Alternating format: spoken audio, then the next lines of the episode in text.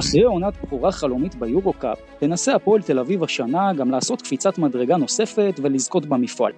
בפרק הזה אנחנו נביא לכם את כל מה שצריך לדעת על היורו-קאפ לעונה הקרובה. אנחנו במפה פרק 55, אנחנו מתחילים.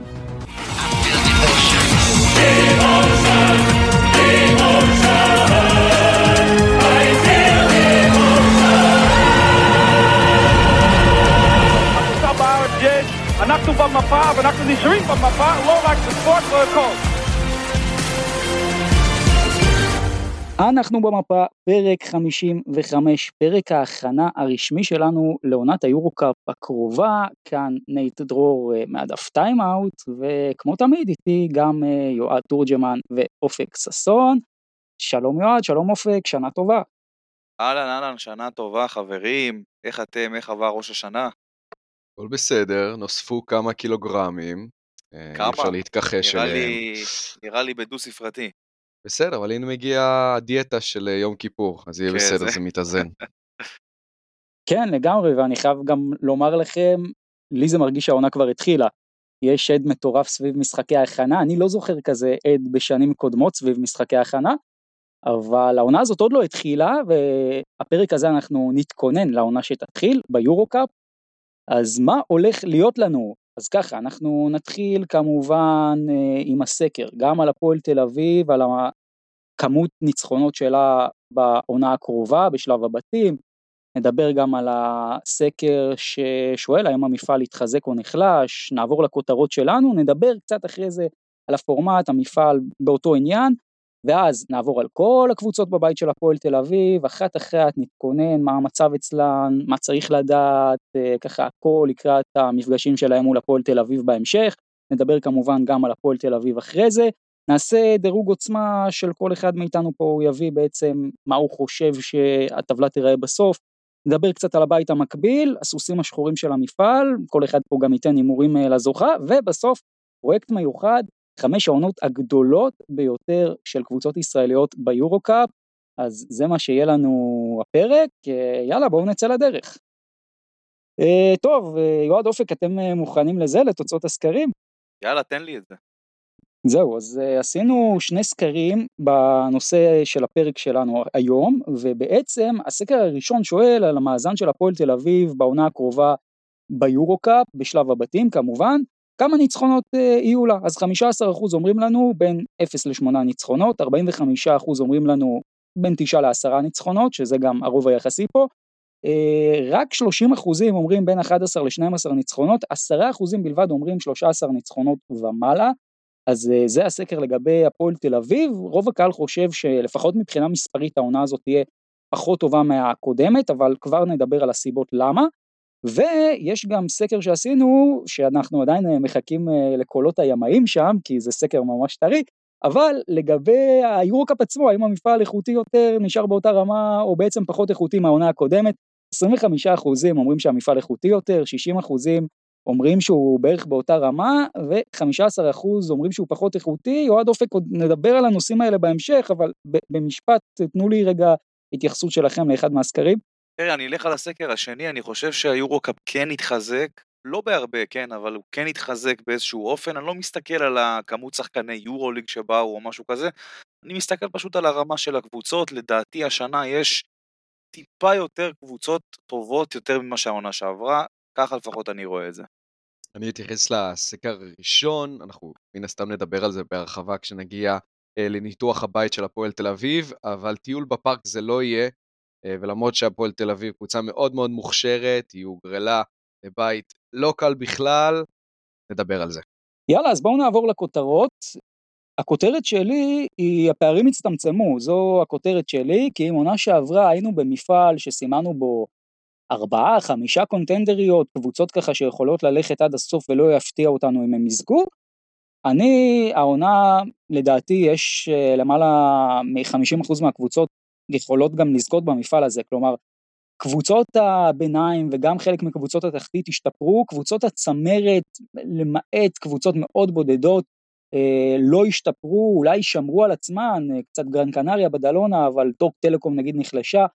בסופו של דבר המפעל הזה, העונה הולך להיות הרבה יותר צמוד, גם הרבה יותר תחרותי, הרבה בזכות השיטה, ובסופו של דבר לדעתי הוא יהיה הרבה יותר אטרקטיבי, ואני חושב שזה שהפערים הצטמצמו, זו בשורה טובה לכל חובבי הכדורסל, אז זו הכותרת שלי, הפערים הצטמצמו השנה ביורוקאפ.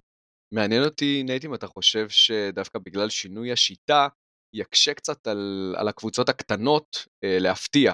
אני חושב, תראה, קודם כל, קודם כל אני חושב ששינוי השיטה גרם להרבה קבוצות לעשות קצת אה, אקסטרה מאמץ, דווקא לקבוצות הקטנות, להשלים את הסגל כמה שיותר טוב כבר בשלב הזה, כי בעונה שעברה הייתה את התחושה, אתה יודע, שככה או ככה אתה עולה שלב.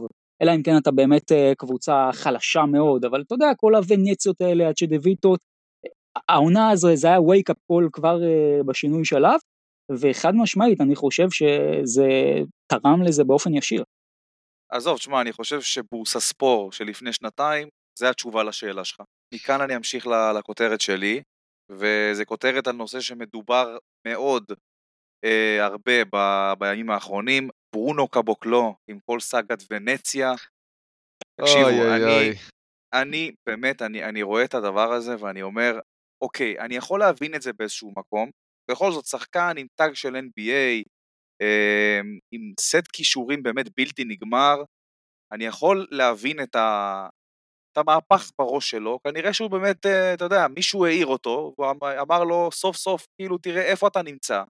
אבל יש דרך גם לעשות את זה. מה שהוא עושה פה, לדעתי, זה באמת דבר איום ונורא, זה לא מכבד לא, לא אותו, לא את הסוכן שלו, גם הוא אמר שגם היה דיווחים שהוא החליף סוכן, אז בכלל זה עוד יותר מוסיף לעניין. אתה רוצה גם לעשות דבר כזה, אין שום בעיה. תתייצב בקבוצה שחתמת, אה, תן, אה, גם אם החלפת סוכן, תן באמת הוראה לסוכן שלך באמת לחפש אופציות אחרות. אה, תבוא לראשי ונציה, תגיד, יש לי הצעה כזאת וכזאת, הקבוצה מוכנה לשלם עליי buyout, תבוא, תקבל שחרור כמו בן אדם, אבל לבוא ככה באמת מאחורי הגב ולדפוק כזאת ברזייה, זה סתם פוגע בו ובאמת מוריד מהערך שלו אצל קבוצות גדולות. אבל שוב, אני אחזור להתחלה ואני יכול להבין את זה באיזשהו מקום, כי באמת כנראה השתחרר לו איזשהו בורג במוח סוף סוף. כי לא הגיוני ששחקן, כן, לא הגיוני ששחקן עם סט כישורים כזה מבלה כל הקריירה באירופה, בלימוז', בוונציה ובעוד כל מיני קבוצות כאלה קטנות. הרציונל ברור. נדבר על זה גם כשנגיע לשלב של ונציה, כשאנחנו נעבור לבית של הפועל תל אביב, אבל אני חייב רק לשאול אתכם ככה שניישר קו. מה שקרה זה שבעצם ברונו קבוקלו למעשה פשוט החליט שלא מתחשק לו לכבד את החוזה. לא עלה על הטיסה.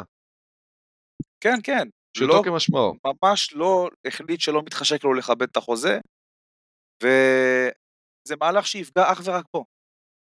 אני גם בן אדם שבסך הכל מאמין בקרמה, אה, ובעין הרע והדברים מהסוג הזה, ואני חושב שלעשות מעשים כאלה, גם אם הם מוצדקים ברציונל, זה לא טוב. עזוב את הפגיעה הפרקטית שלו בכל מה שקשור לאיך קבוצות יתפסו אותו, אה, קבוצות יורו-ליג יתפסו אותו, או NBA יתפסו אותו אחרי נכון. המהלך הזה. בעיניי גם הקרמה תכה בו, אבל ימים יגידו. זה חד אה, משמעית רוצה... פגיעה בשם. כן, כן, זה איזשהו כתם שבוא נראה אם הוא יצליח להתנער ממנו. אני רוצה כן. לדבר על, על הכותרת שלי, וזה ביזיון. באמת, רמת ביזיון בחסות מדינת ישראל, והאמת שאני לא יודע אם זה ליגת ווינרס או טורניר ווינר, אני כבר לא יודע את הטרמינולוגיה ואיך נכון לקרוא לה, לדבר הזה ומי, ה, ומי אחראי uh, על קבלת ההחלטות שם, אבל מה שקרה פה זה פשוט חבל, פשוט ביזיון. מדינת ישראל והכדורסל הישראלי הצליחו להביא טורניר בינלאומי למדינת ישראל, אז נכון, זה לא הקבוצות הכי נחשקות, אבל בסופו של דבר טורניר בינלאומי, ששתי הקבוצות הבכירות בישראל אה, ישחקו בו, שתי קבוצות עם קהלים מאוד גדולים, עם ציפיות מאוד גדולות אחרי קיץ מאוד מאוד מעניין ותוסס, ואתה מסתכל באתר של לאן, רוצה לקנות כרטיסים, לבוא לראות משחק הכנה, אני מזכיר, זה טורניר הכנה, והמחירים שם נעים בין 55 שקלים עד ל-70 שקלים, מספרים אסטרונומיים בקנה מידה, שמסתכלים על זה, על אה, משחק הכנה. שוב פעם, מנסים לבחון את גבולות הפרייריות של האוהד הישראלי. היו כאלה שקנו, אבל בסופו של דבר, בשורה התחתונה, במבחן התוצאה, אני חושב שכשלו אה, אותם מקבלי החלטות, כי גם בחצי הגמר וגם בגמר אתם ראיתם קרחות, בחצי הגמר עוד אני חשבתי שזה קשור למשחק המקביל של האחות מהכדורגל, אבל אז הגיע הגמר שהפגיע את שתי הגדולות של הכדורסל הישראלי, וגם שם היו קרחות, אז זה כבר לא תירוץ, אני מאמין שיש לזה השפעה גדולה על מחירי הכרטיסים. מקווה שהם הפסידו יותר כסף ממה שהם uh, חשבו שהם יכניסו. יפה, אז מכאן אנחנו נעבור בעצם לנושא הראשון שלנו בפרק עכשיו של היורו-קאפ, לגבי הפורמט והמפעל. אז uh, האם לדעתכם, ואני אשאל את זה as is, המפעל יתחזק, נשאר באותה רמה או נחלש? Uh, שאלנו את זה גם בסקר, אבל מה דעתכם? אמ, אני אמרתי מקודם, אני חושב שהוא יתחזק ממש בקטנה. אמ, וכמו שאמרתי גם מקודם, לא, אני לא מסתכל לפי מספר השחקנים שהגיעו מליגות יותר בכירות ליורו-קאפ או משהו כזה, מספר הקבוצות באמת אה, אה, הטובות, אם נקרא לזה ככה, עלה מהעונה שעברה, לפחות ככה אני רואה את זה, אה, וכמובן גם שיש חלק לתחרותיות, אה, ובוא אנחנו, תשמע, האלופה מה-BCL עונה שעברה, בערך אה, חצי מהסגל שלה הגיע לקבוצה ביורו-קאפ, זה, זה, זה כבר לבד נראה לי אומר הרבה, אה, וככה פחות או יותר אני רואה את זה. זהו, אז אני באמת שני... חושב שצריך צריך להסתכל על שני פרמטרים. אחד זה השיטה, שללא ספק הפכה את המפעל הזה לתחרותי יותר, פחות מסטיקי. אני חושב שזה גם יגרום פשוט לקבוצות, אה, בטח בשלב הבתים, לבוא, אתם יודעים, עם, עם הסכין בין השיניים לכל משחק, ולא לאיזה טיול בפארק בהעברת אה, זמן ומריחת זמן. אז זה אחד. והדבר השני זה באמת, נגעת בזה יועד, עניין המעבר בין הקבוצות, כלומר כמה שחקנים הגיעו מהיורוליג ליורו-קאפ, כמה עזבו אה, את היורו-קאפ לטובת המפעלים האחרים, מה-BCL, היו פה כל מיני מעברים אה, מעניינים. בשורה התחתונה אני מאמין שברמת האיכות של הקבוצות אין שינוי דרסטי, אבל שינוי השיטה זה משהו שמאוד יתרום לתחרותיות, אה, ואתם יודעים, קבוצות באמת יגיעו עם יותר, יותר רצון להשפיע, להוכיח, לנצח, אה, וזה משהו שיכול אה, לשנות לגמרי מנטליות של קבוצה ושל מפעל. חד משמעית. דרך אגב, הרבה מאוד שחקנים גם עזבו מהיורו-קאפ ליורו-ליג, לפחות נכון. מהקבוצות הבכירות, אבל אני חושב שהמפעל יתחזק במיוחד לאור מה שאמרתי בכותרת שלי, כי הקבוצות הקטנות, הבינוניות, עשו יופי של עבודה, אנחנו גם נדבר על זה בהמשך, ואני מאוד מתחבר למה שאמרת אופק, השינוי בשיטה למעשה הופך את המפעל הזה ליותר אטרקטיבי, ומבחינתי אפילו אם נגיד, ש... ואני חושב אגב שגם הסגלים איכותיים יותר מהעונה שעברה, אבל אפילו אם נגיד הייתה מציאות שהקבוצות היו נשארות אותו דבר, ורק הפורמט היה משתנה, בדיוק. אני חושב שהיה מדובר במפעל הרבה יותר חזק, ואני באמת בדיוק. רוצה לקחת אתכם לנושא הזה, עד כמה השינוי של הפורמט לדעתכם, דיברנו על זה כבר קצת קודם, אבל עדיין, כמה הוא יהיה נוכח בעונה הזאת כבר בהתחלה? תהיה השפעה, תראה, ברור שתהיה השפעה, אתה, אתה לא יכול להשוות באמת שיטת נוקאוט של משחק אחד משלב שמינית הגמר עד הסוף, אתה יודע, למשחק, טורניר סוג של פליי-אין כזה, ואחרי זה יש לך סדרות עד הסוף. אה, יש הבדל, אני חושב שרמת האטרקטיביות תעלה, אה, ואני חושב גם שרמת האינטנסיביות, כי בסופו של דבר אתה פה באמת, יכול להיות שהמיקום אפילו בפורמט הנוכחי יהיה הרבה יותר חשוב. מה, מהשנים הקודמות. וזה גם דבר משמעותי, אתה תראה קבוצות נלחמות הרבה יותר בעונה הסדירה. יכול להיות שלסיים מקום אה, שני או שלישי זה פער של שמיים וארץ בין לסיים אה, שלוש, ארבע או חמש. חד משמעית. אנחנו גם בתור פודקאסט שמסקר את הישראליות באירופה, ושנה שעברה אה, סיקרנו באמת את הפועל תל אביב, כולנו הרגשנו את אווירת המאסטיקיות של, של שלב הבתים, ועכשיו זה יגרום לכולם, גם לאוהדים שצופים, והם לא חייבים להיות אוהדים רק של הפועל תל אביב, באמת, לא, שלא יגיעו לכל משחק על מי מנוחות, אלא באמת כל משחק הופך קצת לאחות. מהיורוליג, כל משחק קובע, זה משהו שמאוד מאוד מאוד משפיע על חדר הלבשה ועל איך השחקנים מגיעים אה, למגרש, אני בטוח שנראה מה שנקרא יותר כיפופי ברכיים אה, בהגנה, וזה משהו שיכול להשפיע ולשנות עונה מקצה לקצה. לגמרי, ואיך אומרת הסיסמה ביורוליג דווקא, every game matter, אז every game matter בעונה הזאת ביורו קאפ, ומכאן אני חושב אפשר אה, להתחיל לעבור אה, לקבוצות בבית A, לקבוצות עם הפועל תל אביב. אז בואו נתחיל עם הקבוצה האחרונה שהפועל תל אביב אה, פגשה, ולמעשה הודחה מולה, חובנטוד בדלונה, קבוצה מהעיר בדלונה, אגב, לא טריוויאלי שקבוצות מייצגות את העיר שלהם ומשחקות באותו מקום, אנחנו נדבר על זה. אה, כבר כשנגיע פה לכמה קבוצות מעניינות. אולם הביתי האולימפיקו דה בדלונה, 12 וחצי אלף מקומות. אגב, האולם הגדול ביורו-קאפ, מאמן אותה קרלס דורן, אולי המאמן אפילו הכי טוב ביורו-קאפ, או לפחות מהמובילים. אה, שחקנים, אני ככה אקריא בזריזות, אז יש לנו את אנדרס פליס, גוליום ויבאס, אנדרו אנדרוס, פאו ריבאס, יאני קראג, פפוס קץ, דשון תומאס, ולדימיר ברודיאנסקי, ג'ורדי רודריגז, אנטה טומיץ', צ'יניאנו, אונוואקו ורובן פרי. אגב, שבעה שחקנים אה, ממשיכים פה בקבוצה הזאת של בדלונה, והם איבדו את קייל גייל, אה, ג'ואל פארה, אלנסון וברודיאנסקי, החתימו את דשון תומאס, אונוואקו ואנדרו אנדרוס שמוכרים לנו מהזווית הישראלית שלנו, דברו איתי קצת על בדלונה. שמע, אתה רואה מי עזב, אתה רואה מי הגיע, אתה יודע שפחות או יותר זאת תהיה קבוצה ברמה דומה מאוד לזאת שהייתה להם בעונה שעברה, אמ, אבל אני חושב שהאובדן הכי גדול שלהם, אתם, אני חושב שאתם uh, חושבים שאני הולך להגיד קייל גיא, אבל אני לא הולך להגיד קייל גיא. ג'ואל פארה. ג'ואל פארה, אני חושב שזה חתיכת אובדן בשבילם. Uh, תשמע, כן. זה מקומי, זה שחקן שבאמת הוביל אותם כל העונה שעברה לאן שהם הגיעו, uh, ובאמת אני חושב שזה האובדן הכי גדול. אנטה טומיץ', משנה לשנה זה, תשמע, זה נראה כאילו זה, זה, זה כמו יין, כמו... הוא משתבח עם הזמן. כן, אני מתחבר ל... לעניין של פארה, אני חושב שלא סתם ברצלונה שילמה עליו, לדעתי קרוב למיליון יורו. כן, כן, מיליון יורו אה, buyout. מטורף. אה, אז כנראה שיש, שיש סיבה, אני סומך על, סומך על מקבלי ההחלטות אה, בברצלונה, אבל כן, היא עדיין תהיה קבוצה מאוד מאוד תחרותית, למרות האבדות. דשון תומאס, צ'יננו אונואקו, אנחנו יודעים מה הם, מה הם מביאים לשולחן. כמו שאמרתם, המאמן אחד הטובים באמת ביורו-קאפ, תהיה מאוד מאוד תחרותית, בטח להפועל תל אביב, אבל גם בהמשך לשאר קבוצות היורו-קאפ. השאלה הטריוויאלית, בדלונה מהעונה שעברה, התחזקה או נחלשה? מה, מה אתם חושבים בנקודה הזאת? קשה. לא ולא.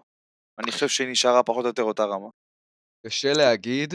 אמ, אני לא, לא יכול, יודע... כן, אתה לא באמת יכול להצביע על, על, על, על, על כאילו, על עניין חד משמעי בקטע הזה, כי אתה יודע, עזבו שחקנים בכירים, אבל הגיעו גם שחקנים לא, לא פחות אה, אה, טובים. נכון, אני אשים איזשהו כוכבית קטנה, הרבה פעמים שחקני יורוליג שמגיעים אה, ליורו-קאפ, אה, בטח אמריקאים, לפעמים נוטים, פח, נוטים יותר לזלזל במפעל, אני לא יודע איזה דשון תומאס נראה, זה יכול להיות שחקן שישתלט על המפעל ויהיה אחד הפורורדים הבכירים, אבל זה גם יכול להיות איזשהו באסט מבחינתם. אני חושב שה... התלכיד שהם חיברו בעונה שעברה היה מצוין, ולא סתם אה, הם הגיעו לאן שהם הגיעו. היו שינויים, אנחנו יודעים מה צ'יננו נואקו ואיזה שחקן אה, הוא על המגרש ומחוץ למגרש. צפו פגיעה אצלם, אבל הם עדיין קבוצה מאוד מוכשרת. אני חושב שבדלונה קצת עשתה הפועל תל אביב, כלומר יכול להיות שהקבוצה אולי יורדת בסך האינדיבידואלים, כלומר מבחינת הרמה של כל אחד, אבל יכול להיות דווקא שהשלם פה אולי יהיה קצת יותר גדול הפעם, יכול להיות כי יש פה גם המשכיות מרשימה, בסוף זה שבעה שחקנים שממשיכים, ואני הייתי ממליץ לשים לב לאנדרס פליז שגם נתן מונדו בסקט נהדר, וזה שחקן שלדעתי בעונה הבאה יעשה אפילו עוד קפיצת מדרגה ויהיה אחד מהרכזים הטובים במפעל. בואו נעבור לקבוצה הבאה, טלקום בון. אה, לא. למה, למה? זה יפה, זה יפה. כן, בעיקרון זה, זה העניין, באתי לומר... השם, השם השני שלהם זה טלקום בון, חד משמעית. בדיוק, אה, טלקום בון, מהיר פריז, או פריז, מהיר בון, אה, איך שתרצו לקרוא להם, אז פריז בסקטבול, מהיר פריז, לכאורה, בדגש על הלכאורה במקרה הזה. מאמן אותם תומאס איסלו, מי שאימן כמובן את טלקום בון, מי שזכתה ב-VCL. האולם הביתי שלהם זה הז'ורג' קרפנטיה, 5,000 מושבים יש שם, עכשיו שימו לב מי משחק שם, די.ג'י שורץ, נדיר חיפי, סבסטיאן הררה, ג'נובה, טייסון וורד, בנדיה סי, קולין מלקום, גאוטייר דניס, מייקל ינטונן, מוחמד ידרה, אנזו שרבין, ליאון קרצר ומיקאל קיסנס. שישה שחקנים עוברים מטלקום בון אל פריז, מדובר בשורט, צררה, וורד, קרצר, קיסנס ומלקולם. עם המאמן, אה, ראיתם פעם קבוצה שמעתיקה את עצמה ממקום למקום? לא. זה אחד הדברים הכי הזויים שאני זוכר. אמ, תשמע, עזבו אותם, אתה יודע, כמה שחקנים גם, אני יכול להצביע לך על אחד שבאמת היה אה, אולי אחד השחקנים הטובים ביורו קאפ עונה שעברה, ישמעאל קמגטה, אבל תראה את מי הם הביאו, אז באמת, את מי זה מעניין. יש להם אחלה קבוצה, שחקנים שמכירים אחד את השני מצוין, שזכו בעונה שעברה בתואר אירופי, בואו לא נשכח, והגיעו לגמר בליגה המקומית. ואני חושב שבאמת יש להם קבוצה חזקה מאוד. כי אתה יודע. שנה שנייה, שנה שנייה, תמיד יותר טובה מהם מהראשונה. בדיוק, זה מצחיק שאתה אומר שנה שנייה, כשהם לא שיחקו באותה, באותה בדיוק, קבוצה. באותה קבוצה, עכשיו זה לא רק השחקנים, זה גם המאמן, תחשוב. נכון, נכון, נכון, נכון. פשוט אה, אני אבל- מעתיקים את עצמם. אתכם, איך אתם חושבים זה הלך? כאילו, אני, אני עד היום כזה שואל את עצמי, כאילו האם אה, זה, זה תיאוריית קונספירציה כזה, שבאיזה שלב מסוים, אה, לא יודע, מישהו שם כינס את החבר'ה ואמר להם, יאללה, אה, משתדרגים לפריז, או שפשוט פריז רצתה את איסלו והוא החליט שהוא מביא איתו את כל הקבוצה? מישהו יודע? אני- יש אני הולך- כיוון? אני חושב שאין אין פה צירוף מקרים. ברור שהדבר הזה היה מתוכנן, אין ספק בכלל. אין, אני אין סיכוי שהם... השנייה. אני הולך על האופציה השנייה שתיארת, אני מניח שפשוט ברגע שהם החתימו את איסלו, אז הבחור אמר, כמו, וזה לא פעם ראשונה שאנחנו רואים אה, מקרים כאלה של מאמן שהתחבר לשחקנים ושחקנים שהתחברו למאמן, רוצה להמשיך לשחק איתו, לפעמים מובחן לוותר על כמה דולרים בשביל לשחק בשביל אותו מאמן שמאמין בי ואני מאמין בו. פשוט אמר, הלך לי פעם קודמת, אני רוצה שילך לי גם, אה, גם פה. אתה יודע, זה חיבור של שני פרמטרים. אחד, מאמן שסומכים עליו וה, וה, והוא סומך על השחקנים, וגם אין מה לעשות, צריך גם אה, גב כלכלי טוב, אנחנו יודעים מה, מה החזון של, של פריז, ושל היורוליג לפריז, הכל פה הדדי. כן. אמ, אז כן, אז אה, זה, זה לגמרי משהו שהוא, שהוא קורה. אני, אני דרך אגב מאוד מעריך את זה, אה, שחקנים שעושים את זה, אה, ואני חושב שזה רק ייטיב איתם. שאלה, נשמעו הרבה מאוד ביקורות אגב לגבי המהלך הזה, אתם חושבים שזה משהו נגיד לא לגיטימי? כאילו ברור שזה מותר, אבל... לא, ממש זה לא. לא עבר את גבול. זה לא, לא, לא. ממש לא. תראה, תשמע, אם, אם באמת כאילו ה... התסריט הכי הגיוני זה שהם הביאו באמת המאמן, והוא בחר את השחקנים ששיחקו אצלו העונה שעברה, הגיוני לגמרי. לא רואה כאן שום בעיה. תראו, אני חושב שפריז עשתה קצת הפועל ירושלים, כלומר שוב יש פה ניסיון כמו בטלקום בון של איסלו לבנות קבוצה שהשלם בה גדול בהרבה מסך הקו. האמת, לדעתי קיץ מאכזב של פריז מבחינת השמות, כלומר אם הייתי אוהד פריז, שאני יודע שלקבוצה שלי יש אה, תקציב באמת אה, גבוה מאוד במפעל הזה, שאני מכוון ליורוליג, אני לא בטוח שזה התלקיט שיאפשר לי לזכות, אה, גם בכתבת הכנה שלי בטיימאוט רשמתי לגבי פריז, אני לא בטוח שמה שעבד בטלקום בון יעבוד בפריז, אני אומר יותר מזה, אני לא בטוח שאם טלקום בון הייתה ממשיכה as is, היא גם הייתה כל כך נוצצת בעונה הקרובה כמו בעונה האחרונה. אני רוצה לדבר מעניין, דווקא על למה אתה חושב ככה? כי בסוף אני חושב, תראה, לגבי המשכיות, אנחנו תמיד מדברים על סגל ועל מאמן ועל הכל, אבל יש גם את עניין לוח הזמנים. בסופו של דבר, כשאתה לא משחק שלושה ארבעה חודשים, ככה או ככה זה להתחיל מחדש. אה, לצורך העניין, תחשוב אפילו עלינו כפודקאסט. עכשיו אה, שלושה ארבעה חודשים לא היינו מקליטים וחוזרים ומקליטים, אה, זה סוג של להתחיל מחדש הרבה מאוד פעמים. זה אוקיי, לא תמיד עובד. קבוצה מאוד מוכשרת שעשתה מאזן גם בליגה הגרמנית וגם בליגת האלופות, מאזן ניצחונות הפסדים מטורף. חד משמעית, אבל זכתה. מישהו ראה את זה בה? כאילו, זה לא נראה לי היה משהו רציונלי מאוד, בוא נגיד את זה ככה בעונה שעברה, זה היה קצת מפתיע, קצת הרבה מפתיע. איכשהו הכל התחבר, אבל גם היריבות לאט לאט לומדות אותך, זה גם דבר שראינו נגיד עם הפועל ירושלים, אה, במיוחד פה בליגה אחרי זה עם הפועל תל אביב. אני לא בטוח, לא בטוח שטלקום בון הייתה יכולה, גם אם היא הייתה ממשיכה as is לעשות את זה, אבל אני דווקא רוצה לדבר על שני שחקנים אחרים שלא הגיעו מטלקום בון במפתיע, אחד זה נדיר חיפי, הוא כולה בן 22, שוטינגארד, מטר 84, אבל הוא מגיע מלפורטל, ליגה צרפתית, היה שם מצוין בעונה האחרונה. עשה 17 נקודות, 47 אחוז אה, מהשדה, shooting guard par excellence, שחקן שמאוד יעזור לפריז, וגם אה, מיקאל ינטונן, אתם זוכרים אותו כמובן מנבחרת פינלנד, אה, לפני שנתיים באוסטנד, לפני שנה בטרוויזו, גם היה בעונה טובה יחסית, ואתם יודעים, אין היום הרבה מאוד uh, small power forwardים עם קליעה טובה מחוץ לקשת, הוא אחד כזה, וזה משמעותי מאוד, אז זה לגבי פריז. דיברנו על קבוצה אחת שרוצה יורוליג, בואו נדבר על עוד קבוצה שרוצה יורוליג או לא יודע מה. וולס וילנה uh, מהעיר uh, דובאי, נכון? זה ככה, זה השם החדש? משהו כזה, כן, וולפס, אה, אני תשמע, אני רק זאת קבוצה, פה איזה סוף למאזינים שלנו. הבטחתי לכם שהשם של הקבוצה לא בהכרח מייצג את העיר שככה מתנוססת על הסמל שלה. כן, בוא- בואו נמשיך. מה אתה אומר על וולפס יועד? אה, תשמע, זה מועדון שקם לא מזמן, עם שאיפות באמת אה, מפה ועד אה, אינסוף.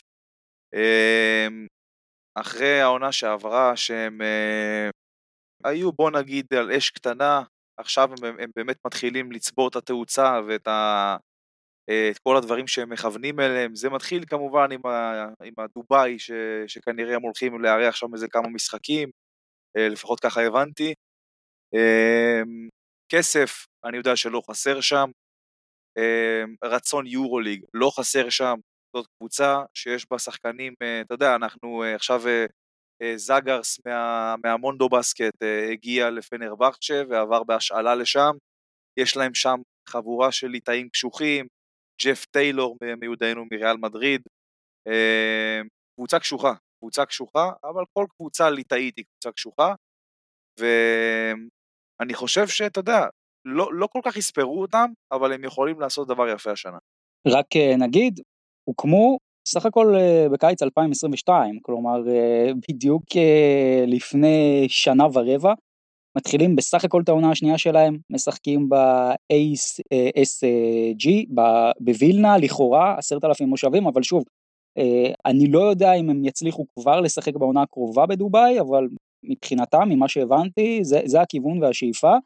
מאמן אה, כזוסית אה, קמצורה, וכמובן השחקנים, אז יש לנו את ג'אגרס שדיברת עליו יועד, אה, רשיד סולימון, קריסטופס זמייטיס, אידס קרניאוסקאוס, ארנס ברוקה, אדס ג'וסקוויציוס, קריסטיאן מקולו, אירדיגס זוקאוקס, ג'פרי טיילור, טיישון טרומן, ויטליוס קוזיס, רמנטס מינאוטס וג'גור גאג'יץ'. איך אני אוהב את השמות הליטאים. איך אני אוהב את השמות הליטאים, תשמע, זה... קצת פחדתי שנייט יאבד את ההכרה תוך כדי הקראת השמות. אתה מקריא את השמות האלה, רגע, יש שם אחד שאני חייב להקריא שוב, קריני אאוסקאוס. קריני אאוסקאוס. לא, תשמע, אתה מקריא את השמות האלה, ואתה, רק מלהקריא אותם אתה מבין שמדובר בחבר'ה קשוחים. בואו רגע נדבר על מישהו מעניין שמצטרף לשם, בנוסף כמובן אה, לז'אגרס שהוא הסיפור הגדול, מבחינתי ז'אגרס הוא פוטנציאל אחד הרכזים הטובים באירופה, אבל יש גם אה, אחלה שחקן, טיישון טרומן, small forward, כזה 3-4, 2-0-1, בן 28, היה מעולה בעונה האחרונה באוסטנד. אגב, השחקן עם האחוזים הכי טובים לשלוש בליגת האלופות, עשה הרבה צרות גם אה, להפועל חולון, עשה גם 16 נקודות שם בממוצע למשחק, 19 מדד ב-26 דקות, אה, וכמובן עוד שחקן ככה שלוכד את העיניים של כולם זה ג'פרי טיילור, שזה כבר לא מה שהיה, אבל עדיין ממשיך איתם לעוד שנה עוגן של הקבוצה. סך הכל קבוצה מעניינת, אופק מבחינת התחרותיות שלהם, הם יכולים ללכת עד הסוף? הם יכולים להיות תחרותיים, לא יודע אם עד הסוף, זה יהיה קצת יומרני מצידי להגיד, אבל הם כן קבוצה ששווה מאוד לשים עליה את העין. גם ברמת החזון, המועדון, זה תמיד כיף כשמחליפים את השורות ופתאום יש איזה ילד חדש בכיתה והוא מעניין והכסף שם משתולל והיומרות והחזון הוא מאוד מאוד גדול, זה מרענן לאוהד כדורסל אה, אירופי כמוני. אה, סביר להניח שזה לא יקרה העונה, אבל אה, עוד פעם, זה איזשהו אני, אני לא יודע למה. תהליך אני לא שמתחיל. למה. אין לי מושג למה, יש לי מום עליהם. אני חושב שהם הולכים להפתיע השנה. לרמת זכייה אבל? אני לא יודע אם זכייה, אבל לרמת ה... אתה יודע... בטח עם שינוי השיטה. להגיע לשלבי הנוקאוט, לדעתי הם שם. מה דעתכם אבל לגבי החזון שלהם עם דובאי ועם ההצטרפות ליורוליג? אתם אוהבים את הכיוון הזה? אני יכול אה, להגיד לך לפחות על חמישה קבוצות עם חזון דומה, כרגע זה הכל דיבורים. אבל אין אבל כן. קבוצה שהעבירה את המטה שלה לדובאי, זה, זה כבר אמירה. זה כן, זה דבר יוצא דופן, אבל אתה יודע, מבחינת הדיבורים, יורוליג, כסף, חזון, אנחנו שומעים את זה מכל כך הרבה קבוצות, ובאמת כרגע זה הכל דיבורים באוויר, אין שום דבר רשמי, וגם לא קרוב להיות. אוקיי, בואו נעבור לעוד קבוצה, המבורג, במפתיע מהעיר המבורג, כמה מפתיע בבית הזה, אה, נוסדה 2013 ליגת העל הגרמנית עם 2019-2020 אה, סך הכל שוב עוד קבוצה חדשה קיימת רק 10 שנים משחקת באדל אופטיקס 3400 מושבים מי שמאמן אותה זה אה, ברקה ברצ'לוסקי. עכשיו לשחקנים אז יש לנו את טירל גומז מרק פוגס ליף מולר ניקו בראונר וויל קריסמס ארג'מי דורם לוקאס מייסנר ויג'יי קינג ג'ונס וולפארף אלכסנדר זיווה, זה מה שיש להמבורג. מה נגיד? לא, כן, אני חייב לומר לכם, קשה ככה כואב לי בשבילם, עוד לפני שהעונה התחילה. יש לי שאלה לשאול אתכם. אתם חושבים שהם הולכים לנצח משחק בבית הזה? או-אה. אני, אה, אני טוב, פשוט אומר לכם, אני, אני חושב שיש מצב גדול מאוד שלא. אם הם היו משחקים בבית השני, יכול להיות. בבית הזה, יהיה להם מאוד קשה לדעתי. זה מתחבר גם למה שאמרנו בהתחלה. עכשיו כל הקבוצות שכן מתחרות על, ה... על מקום ב... בשלב הבא, רואות במשחקים בהמבורג כאיזושהי מתנה במרכאות, ויבואו לטרוף, אה, לטרוף גם אותה. בוא נניח שאם או אתה שם את ברלין של המבורג בשנה... כן, אם אתה שם את המבורג בפורמט של שנה שעברה, יכול להיות שעל מי מנוחות הם יכולים לגנוב פה ושם משחקים, אבל כשכל קבוצה תבוא, תבוא לנצח, יהיה לה מאוד מאוד קשה. בדיוק. לדעתי אפילו נחלשה משנה שעברה, שהיא גם הייתה לא, לא איי איי איי, ונפלה לב, לבית כל כך קשה, אבל לפעמים, אה, לפעמים אין מזל. לא יודע אם זה כן. רק מזל, אבל במקרה שלה אין מזל. דרך אגב, הפועל תל אביב בעונה האחרונה הפסידה בהמבורג אה, במשחק בדיוק. מפתיע, אבל, אבל, אבל צריך לומר משהו על המבורג, כי באמת כשאנחנו מדברים על קבוצות ביורו קאפ, אנחנו בדרך כלל מדברים על קבוצות שמרכיבות שחקנים שמהמיד לבל של אירופה, כלומר מחוץ ליורוליג, הן באמת מביאות את השחקנים הכי טובים שיש. המבורג בנויה משחקנים שבעונה האחרונה או שיחקו בליגות שניות אה, של ליגות טובות, נגיד הליגה הספרדית או הליגה הטורקית, או משחקנים מאוד מאוד אה, חלשים מליגות חלשות באירופה. הס- השם לדעתי הכי נוצץ של המבורג זה טרל גומז, הוא מטר שבעים ושלוש בסך הכל, בן 25, הוא הרכז הפותח של הקבוצה. הוא היה בעונה שעברה בצרפת, בסן קנטן, הקבוצה עכשיו שוויל ריימן מושאל אליה, גם העלה אותם ליגה, אבל אה, לא יודע, כלומר, אה, זה באמת, אני חושש אה, לשלומם, מה שנקרא. יש לכם איזה פה שם, מישהו, נתון, אלמנט שיכול לנחם את אוהדי המבורג? אה, לא שאני רואה. באמת, אני אומר לך, לא, לא שאני רואה. אה, אמרתי, אמרתי מקודם, אם הם היו משחקים בבית השני, הייתה לי טיפה יותר אופטימיות בהקשר שלהם. אבל הם פה בבית מוות רציני, הם בבעיה. אוקיי, בואו נעבור לקבוצה החמישית שלנו, צ'דוויטה אולימפיה, קבוצה שהיא איחוד של אה, צ'דוויטה זאגרב ואולימפיה לובליאנה המיתולוגיות, אז שוב, לא טריוויאלי, אז הם לא משחקים בזאגרב, הם אה, כמובן משחקים בלובליאנה שהיא בירת אה, סלובניה, אז הנה עוד קבוצה ככה שהשם שלה לא בהכרח מעיד על העיר שהיא משחקת בה. אה, הוקמו שוב קבוצה מאוד חדשה 2019 אה, זה התאריך הקמה של הקבוצה המאוחדת משחקים בסטויצ'ה ארנה בלובליאנה כמובן. אה, 20 מושבים פחות מבדלונה 12,480 האולם השני בגודלו ביורו-קאפ מאמן אותם מיודענו סימון פיאניג'אני ושחקנים סגל מאוד מעניין אז יש לנו את אה, ג'סטין קופס, סאן הרמנד, ניקולה רג'יבטיביץ', גרגור גלאס, אה, דמיאן קרוזיאנסקי, יאחה בלזיס, ג'ורן דרגיץ', אה, יאחה קולבוקר, רוקר רדושביץ', עמדו שואו, אדו מוריץ', לוקה סוקה, שון ג'ונס, אלכסנדר ששקוב וקרלו מטקוביץ'. רגע לפני שאתם נותנים את הנקודות שלכם, אני חייב לומר משהו לגבי הקבוצה הזאת. היא קבוצה שהניסיון בה קיים בערימות, אבל היא גם מאוד מבוגרת, שימו לב לזה. מאוד. קלובוקר 37, בלזיץ' 34, דרגיץ' 34, ארמן 33, ג'ונס, קובס ומוריץ' 32, שמות שאנחנו מכירים ואוהבים גם מנבחרת סלובניה, אבל מה אתם חושבים על הפוטנציאל שלהם השנה? אני בעד וטרנים, זה הרבה פעמים אה, גורם להצלחות קבוצתיות, פה מרגיש שזה קצת יותר מדי וטרנים, understatement. אני בעיקר מתרגש מהאיחוד בין אה, סימונה פיאנג'יאני לשון ג'ונס. כן, זה זיכרונות מעונת 16-17. דרך אגב, אה, ג'סטין קובס, אתם מחשיבים אותו כווטרן יורו-קאפ, נכון? אפשר להגיד. הוא וטרן כדורסל נראה לי משנות ה-80, ככה זה מרגיש לפחות. כן, אבל אתה יודע, אתה... לא יודע למה, כל פעם שהשם השם שלו עולה אצלי, ישר עולה לי לראש יורו-קאפ. שיחק כל כך הרבה שנים שם, מכיר את, ה, את הקבוצות, את כל ההתנהלות. זה שחקן, זה, זה רכז קלאסי ליורו-קאפ.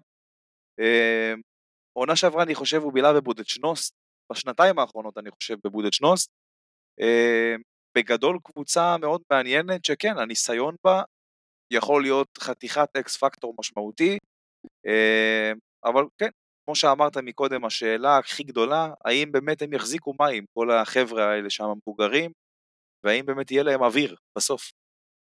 מה דעתכם על המאמן? אגב, עוד אחד שדי uh, ככה, שוב, למאמנים לא בהכרח יש גיל הקריירה, אבל שיאו של סימון פיאניג'אני איזה 20 שנה כבר uh, מאחוריו, מה דעתכם עליו? סימון פיאניג'אני, בוא נגיד, גמר את שיאו כמאמן בערך ב-2011, אם אפשר להגיד ככה. קצת שיקם את העניין ב-16-17, אבל תשמע, זה גם מאמן, אתה יודע, עם כל הכבוד, ב... זה מאמן שמכיר את הכדורסל באירופה כבר הרבה שנים, ויש לו את השחקנים הווטרנים שלו, החבר'ה עם הניסיון. אמ, למה לא בעצם? זה יכול להיות באמת שילוב טוב. אוקיי, בואו נעבור לקבוצה הבאה, לונדון ליונס. תופתעו מהעיר לונדון, אז האולם הביתי זה הקופר בוקס, 7,500 מושבים, מי שמאמן אותם זה פיטר בוזיץ', והשחקנים הם מאט מורגן, טאריק פיליפ, לוק נלסון, ג'ורדן טיילור, מו סולוואדי, סאם דקר, קרים קווילי, דונטה גרנטהאם, קונור מורגן, סיריאן סנדיי, גבריאל אולוסני וג'וש שרמה. מה דעתכם על התלכיד הזה של לונדון? גם, קבוצה שהיומרות שלה זה יורוליג, הרבה בגלל העיר שממנה היא מגיעה. אה, ריין שמיט נשאר, סם דקר, אנחנו לא צריכים להכביר במילים, אחד השחקנים הכי, הכי טובים במפעל לטעמי, אה, ג'ורדן טיילור אה, מעריך שם חוזה, הזכרת גם את אולסני מדרושאפקה. טאריק פיליפ גם. קבוצה חמודה, חמודה מאוד אפילו. כן, אבל תשמע, אני, אני, מדברים כל הזמן על הכסף שיש שם, אני לא רואה כל כך הרבה כסף שהם משקיעים בשנתיים שהם ביורו-קאפ, זה די מוזר. אתה יודע, אתה מסתכל עליהם, זה קבוצה עם uh, יומרות של יורו-ליג. אני לפחות מצפה מהם להשקיע טיפה יותר כסף uh, בשביל uh, לעשות משהו ביורו-קאפ, בסדר? אז אולי הם סומכים על השריון, אבל אתה יודע, בסוף אתה גם צריך uh, להראות שאתה תחרותי, שיש לך שאיפות. לא, לא מובן לי באמת למה הם לא משקיעים יותר כסף ממה שהם משקיעים כרגע. דרך אגב, גם מבחינת קהל, מבחינת כל העניין הזה של פיתוח המוצר, אה, אנחנו זוכרים את הכרוז מלונדון בעונה האחרונה מסביר לקהל את המשחק פחות או יותר. אה, גם שם הם צריכים לדעתי לעשות קפיצת מדרגה מסוימת. אה, בואו נדבר רגע כן על שני שחקנים שהם הביאו. אז הם הביאו את מת מורגן, בן 26, מטר 88, הרכז של הקבוצה בעצם, הולך להיות הרכז הבכיר כנראה. עונה שעברה עשה עונה פנטסטית בלמאן, 21 נקודות, 47% מהשדה, כמעט 40% לשלוש, 90% מהקו, ארבעה אסיסטים, 18 מדד, 30 דקות בממוצע, אז הוא היה אחד מהשחקנים הטובים בליגה הצרפתית בעונה האחרונה, ומה אומר לכם השם אה, גבריאל אולסני או גייב אולסני, איך שתרצו לקרוא לו, אה, סנטר ותיק מאוד, עונה שעברה בדרושאפקה, אני חושב די הפתיע, עשה ממוצעים אה, מפלצתיים של 15 אה, נקודות, 7 ריבאונדים, אה, שלושה מהם היו בהתקפה, 17 וחצי מדד ב-BCL בדרושאפקה, זאת הייתה העונה הכי טובה שלו באירופה, דווקא בגיל 31. בסך הכל גם, יש פה המשכיות מעניינת, שישה שחקנים ממשיכים מהעונה שעברה. אני כן אשאל אתכם ככה לקראת סיום בנושא של לונדון, האם בסופו של דבר אתם חושבים שהם הולכים גם להיות תחרותיים יותר מהעונה שעברה? הם עלו מהעונה שעברה, אבל היו שם שמונה קבוצות. השאלה אם, האם יש פה שדרוג משמעותי או שלא.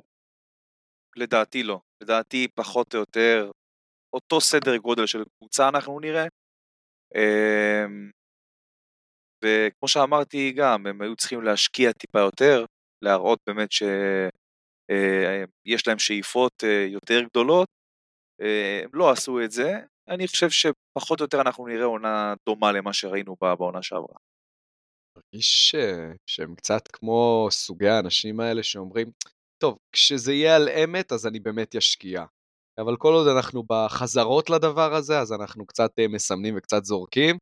אה, אז יכול להיות שזה מה שקורה בפרויקט של לונדון, שהם כל כך בטוחים במקום שלהם ביורוליג בשנים הקרובות, שהם אומרים, טוב, כשנגיע ליורוליג נתחיל אה, להשקיע, אני לא רואה בזה שכל, אני חושב שמותג צריכים לבנות לאט, כשדיברתם על האוהדים, לצבור איזשהו גרעין אוהדים, אה, להכיר קצת ל... לאנגליה את, ה... את הכדורסל האירופי, אה, שהיא פשוט לא הייתה כמעט חלק ממנו, אה, וכמעט את כל השחקנים שהיא עוד איכשהי הצליח, הצליחו לגדל, הצליחה לגדל עברו בעיקר ל-NBA. חבל לי ברמת הפרויקט שלהם. יפה, מכאן אנחנו נעבור לקבוצה השביעית בבית A, בשקטש מהעיר איסטנבול, חוזרת אלינו, חוזרת אלינו אחרי בעצם שבע שנות היעדרות מהמפעל, האולם שלהם זה האקטלר ארנה, 3,200 מושבים, מי שמאמן אותם זה דושן אלימפישביץ', שחקנים, ג'ונה מתיוס, דרק נידם, ברק אורוגלו, מת מיטשל, לייטון המונס, אגן ארנה, איגי טרסלן, בירקן דורמז, קרם קוטן קונן, סמת יקודלו ואנחל דלגדו. דברו איתי קצת על בשיקטש. קודם כל דלגדו אחרי עונה מצוינת בקרשיאקה, יופי של החתמה. אמ, קבוצה שיכולה לעשות צרות לכל קבוצה בבית הזה. חד משמעית, עם כל זה שמדובר בבית מוות, זאת קבוצה באמת שיכולה להיות מוקש לכל קבוצה, אמ, ויכולה אפילו להפתיע את כולם. אמ, באמת קבוצה מאוד מאוד מעניינת וקשוחה, ואנחנו גם מכירים את הקהל שלהם, יש להם גם קהל גדול. הולך להיות מאוד מאוד מעניין לראות אותם השנה.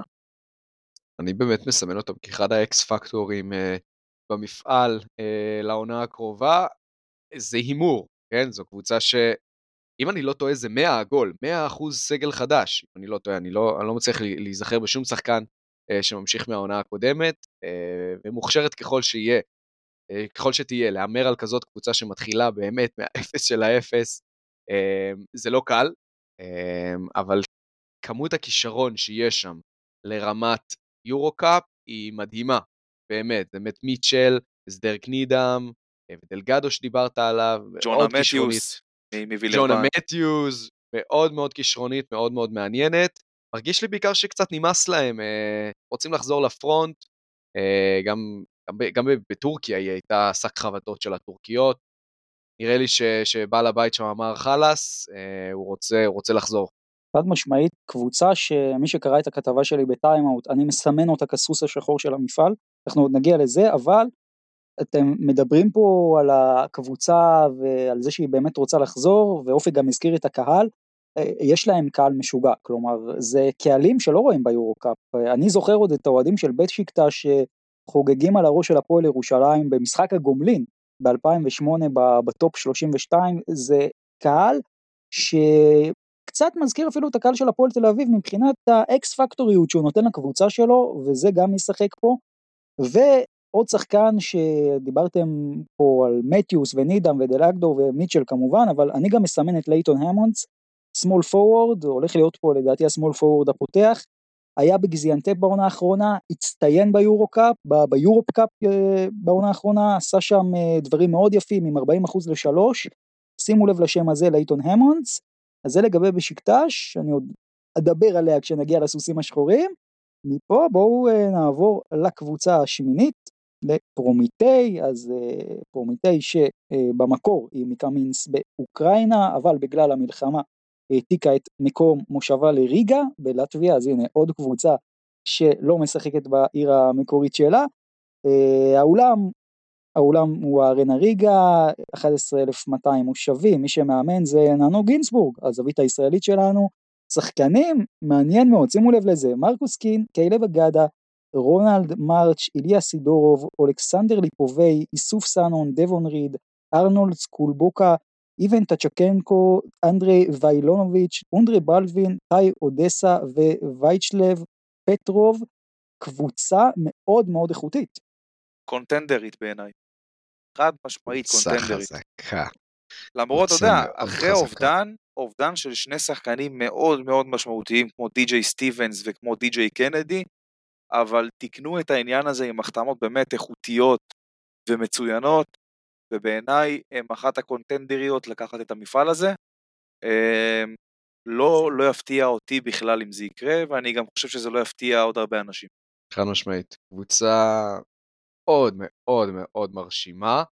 Uh, תעשה הרבה הרבה צרות, אני מאוהב במרקוס קין עוד, מ, עוד מהעונה שעברה כשהוא הגיח לחיי, uh, והוא באמת יכול להיות אחד הרכזים המובילים אה, במפעל, וגם בלי קשר מרגיש שהם מאוד מאוזנים, אה, חיזקו במקומות הנכונים, ננו, מאמן אה, אדיר לרמת יורו-קאפ, הוא הישגי גם, אחלה פרומיטי.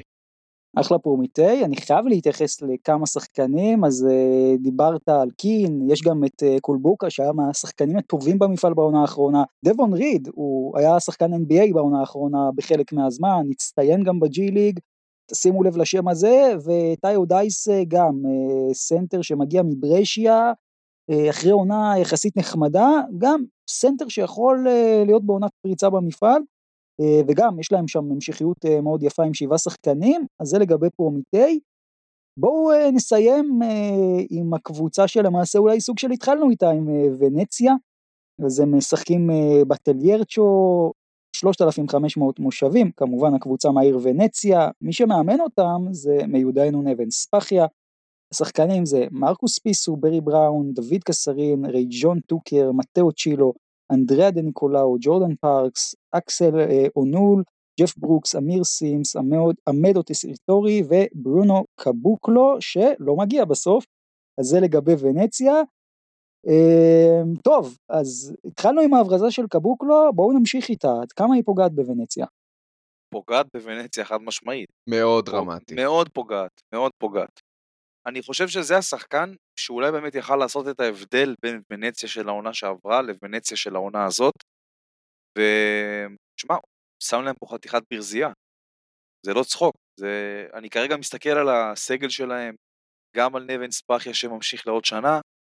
אני לא חושב שההישגים שלהם יהיו יותר גבוהים ממה שהם עשו עונה שעברה. האמת שכשהתחיל הקיץ, אה, אני קצת חששתי להם אה, עם העזיבה של ג'ייסון גריינג'ר ומיטשל וואט ודרק וויליס, ואז פתאום הם החתימו את קבוקלו ואמרתי, הופה, וואו, איזה, איזה הצהרה. כן. אני חושב שגם הוא לא מגיע, מרגיש לי שהיא, וואו, עשתה שלושה צעדים, אה, צעדים אחורה, חבל לי בשבילה, חבל לי בשביל נבן, זה מאוד דרמטי, הברז של קבוקלו. אני חייב לומר משהו לגבי ונציה, אני חושב שוונציה גם עם קבוקלו הייתה קצת בבעיה, כי אם תסתכלו על הקבוצה הזאת חוץ מספיסו שהוא באמת שחקן נבחרת איטליה, כולנו מכירים, שחקן מצוין, אין באמת מה להוסיף, אבל חוץ ממנו אין לקבוצה הזאת באמת רכז טבעי. עכשיו כשקבוקלו הבריז, בכלל גם אה, אתם יכולים לראות את זה כחוסר בארבע, כחוסר בחמש, אבל היא מאוד מאוד דלילה בגבוהים, מה כן יש לוונציה ועל זה מאוד בונים? יש לה שני שחקנים שהיו מהטובים ביותר בליגה האוסטרלית בעונה האחרונה, זה ברי בראון, בן 28, מטר 93, שוטינגארד, שכבר היה בלודוויסבורג אגב, היה באירופה ב-2021, נתן שם עונה נהדרת, בעונה שעברה היה מצוין בניו זילנד בייקרס, ורייג'ון טוקר, גם, פחות או יותר אותה פוזיציה, 2-3, בן 27, מטר 96, היה בעונה שעברה במלבורן יונייטד, שוב, ליגה אוסטרלית, שחקן מצוין, אה, גם עבר NBA אגב יש לו, יכול להיות ש, שהם יפתיעו, יכול להיות שהם יפתיעו, אז בואו לא נספיד לגמרי את ונציה, אבל בסופו של דבר זה מה שיש לוונציה כרגע, ואני חושב אה, הגענו לשעה לעבור אה, לנציגה הישראלית שלנו, להפועל תל אביב. אני רוצה לומר משהו על הפועל תל אביב. אני חושב שהפועל תל אביב צריכה להיות מפוקסת פי מאה מהעונה הקודמת, כי עברנו עכשיו על כל הקבוצות, אבל המסקנה שלי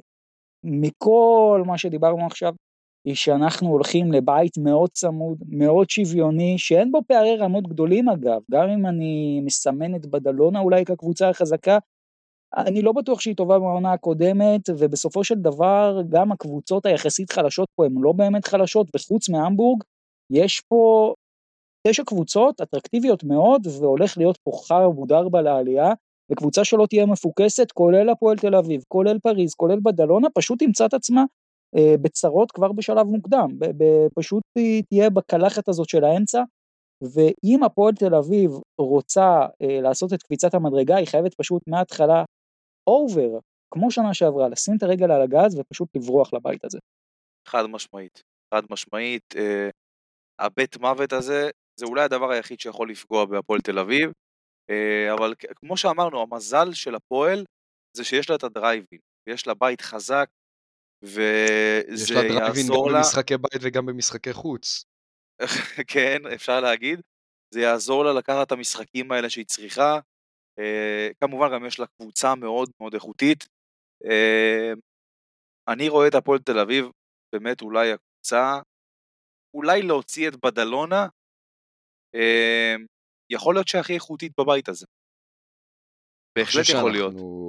אנחנו יודעים שדני פרנקו יודע להביא את הקבוצות שלו לפורמה מאוד מאוד איכותית אה, בעונה הסדירה, אה, אז למרות הבית הקשה, אני, אני רוצה להאמין שהפועל תל אביב אה, תצלח אותו. זה לא יהיה פשוט, אה, אין פה, שלא יהיה ספק שהם לא יכולים אה, לזלזל או להגיע בהילוך, בהילוך אה, נמוך, אלא כל משחק זה מלחמה, אבל היא מספיק מוכשרת, ואני סומך על דני פרנקו שאני רוצה להאמין שגם שלם יותר עם הסגל שהוא בנה, אה, שהוא בנה בקיץ.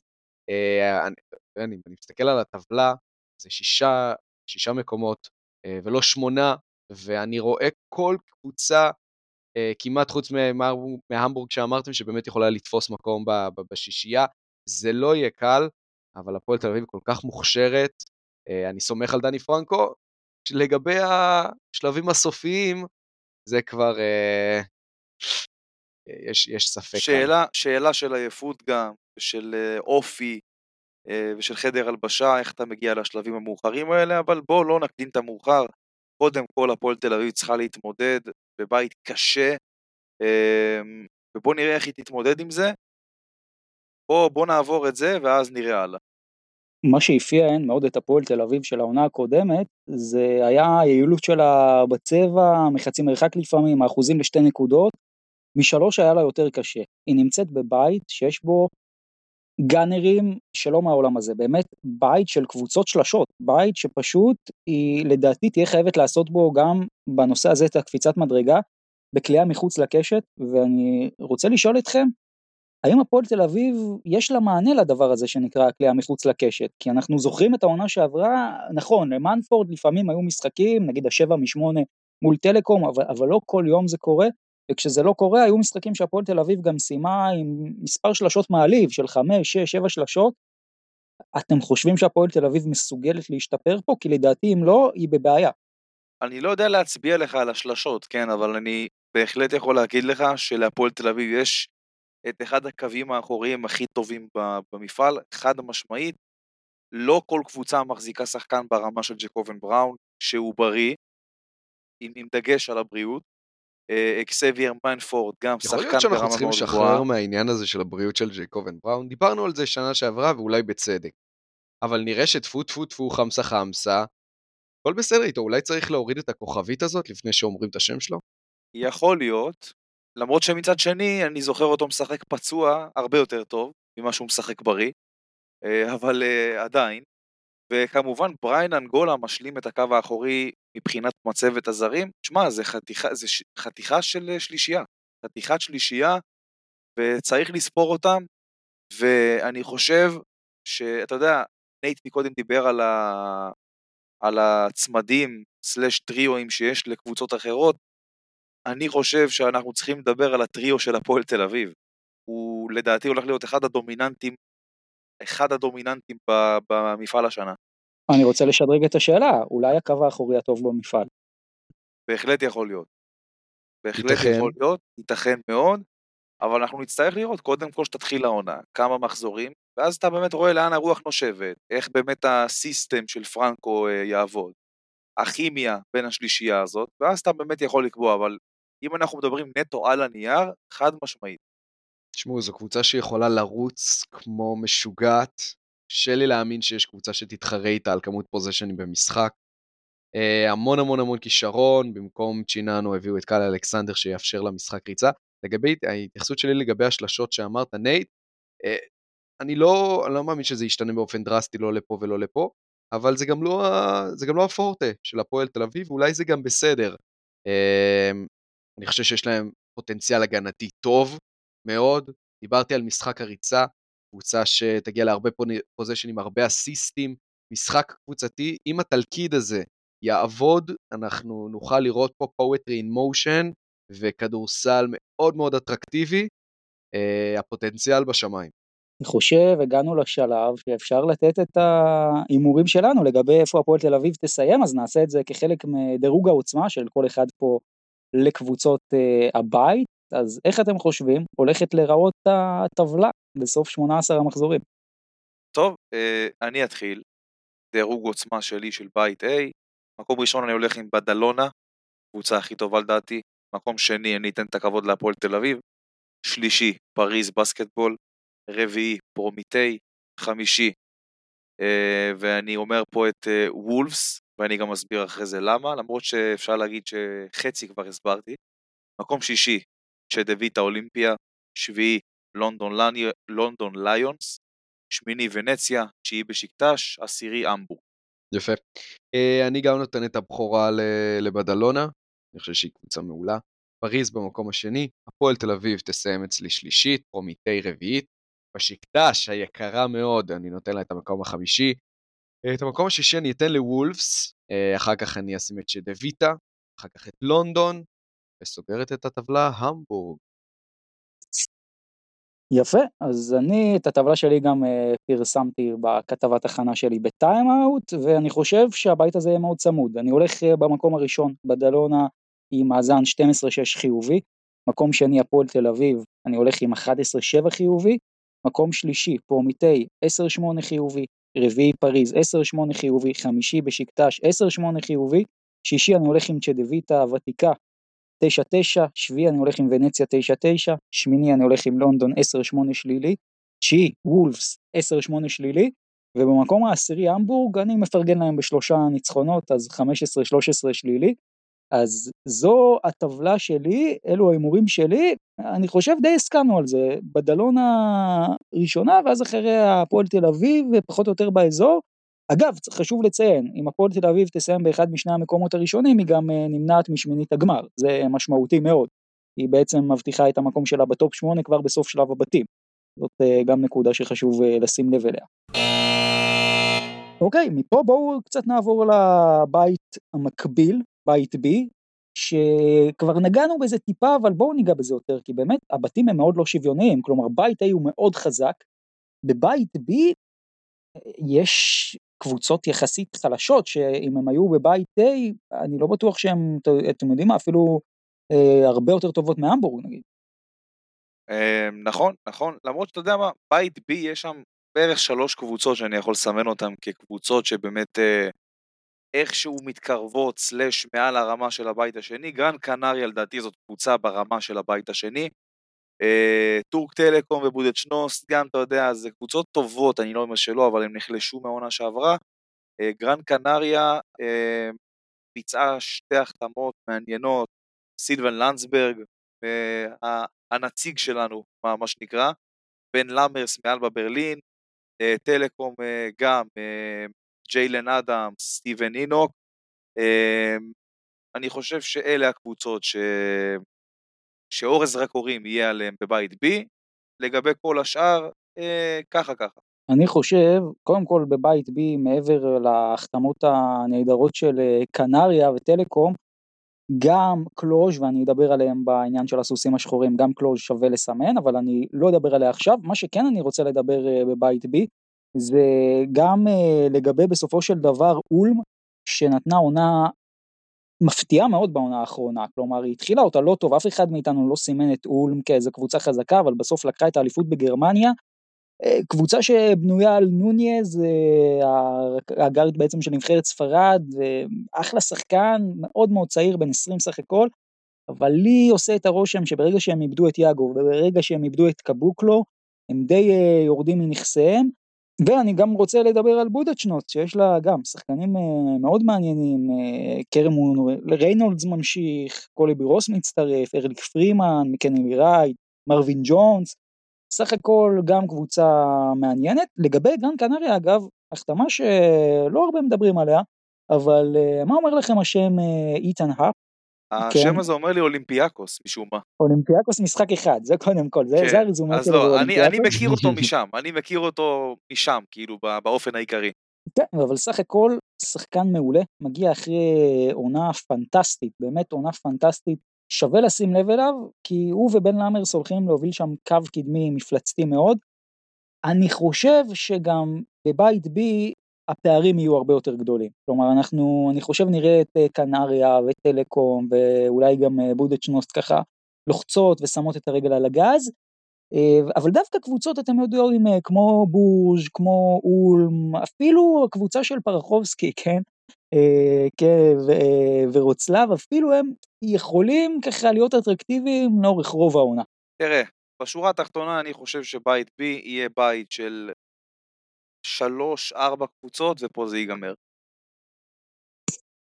מה שנחמד להפועל תל אביב, זה שאחר כך מצטלבים עם הבית הזה.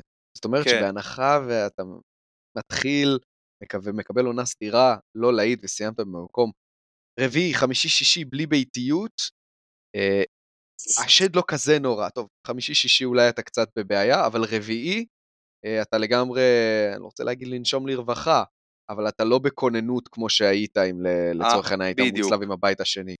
המצב שלך יחסית טוב. סוסים שחורים, סוסים שחורים. אז uh, סוסים שחורים כמובן ההגדרה היבשה, קבוצות שאנחנו לא כל כך מצפים, אבל שיכולות ללכת עד הסוף. אני רוצה להתחיל עם שתי קבוצות, בשקטש, דיברתי עליהם, אני חושב שהיא קבוצה שמבחינתי החמישייה הראשונה שלה היא בין הטובות שיכולה להיות לקבוצה במפעל הזה, באמת שחקנים ברמת יורוליג, חלקם גם מגיעים משם, אז אני מסמן את בשקטש כסוס שחור וכקבוצה שלא רק אה, היא צפויה מבחינתי לעלות מבית A, שהוא בית מאוד קשה, אלא גם אפילו אולי יכולה לעשות דברים יפים בסוף אחרי כבר שהיא תתחבר ותתלכד. הקבוצה השנייה שאני מסמן זו קלוז'נה פוקה, קבוצה רומנית שלדעתי בנתה אולי את הסגל הטוב ביותר שלה אי פעם. אה, יש שם את מרקס מייריס שמצטרף מהפועל ירושלים, אה, תמצאו שם גם את די.ג'י סילי, ג'רל אדי, שיש להם עבר ביורוליג, ובבית בי החלש בסך הכל אני חושב שגם קבוצה כזאת יכולה לעשות דברים מאוד יפים, לסיים גבוה, אולי אפילו לקבל יתרון באיטיות לקראת שמינית הגמר, אני לא מאמין שהם יצליחו ממש, ממש מקומות 1-2, אבל גם עם, עם 3-4 זה דבר שיכול להיות מאוד משמעותי, ואולי שוב יכול להתחבר להם והם יעשו דבר מפתיע, אז אלו הסוסים השחורים שלי. טוב, הסוס השחור שלי, כבר דיברתי עליהם מקודם, וולפס הליטאית, לא יודע, יש לי מום על הקבוצה הזאת השנה, החבר'ה הליטאים שם הקשוחים, אה, ג'פרי טיילור עם הניסיון, לא יודע, יש לי, יש בי משהו שאומר לי שיש מצב הם יעשו השנה רעש. אני הולך עליהם. אני הולך כמו נייט, אני אלך על בשיקטש.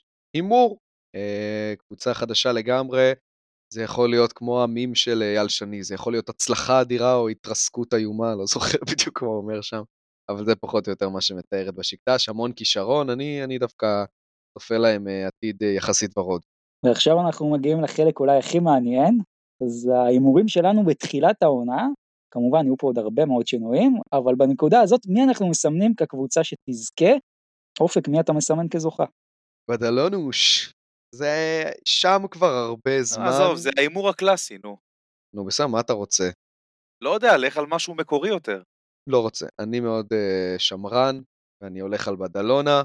Uh, זה, זה שם כבר הרבה שנים, אני חושב שהם כן עשו uh, חיזוקים יחסית טובים, הצליחו פחות או יותר להתגבר על אבדות לא קלות. Uh, אני הולך איתם. הקהל, האולם. אוקיי, יפה. טוב, אתם מוכנים לזה? דרוכים ומוכנים. יפה. זוכת היורו-קאפ שלי זאת פריז טלקום בון בסקטבול.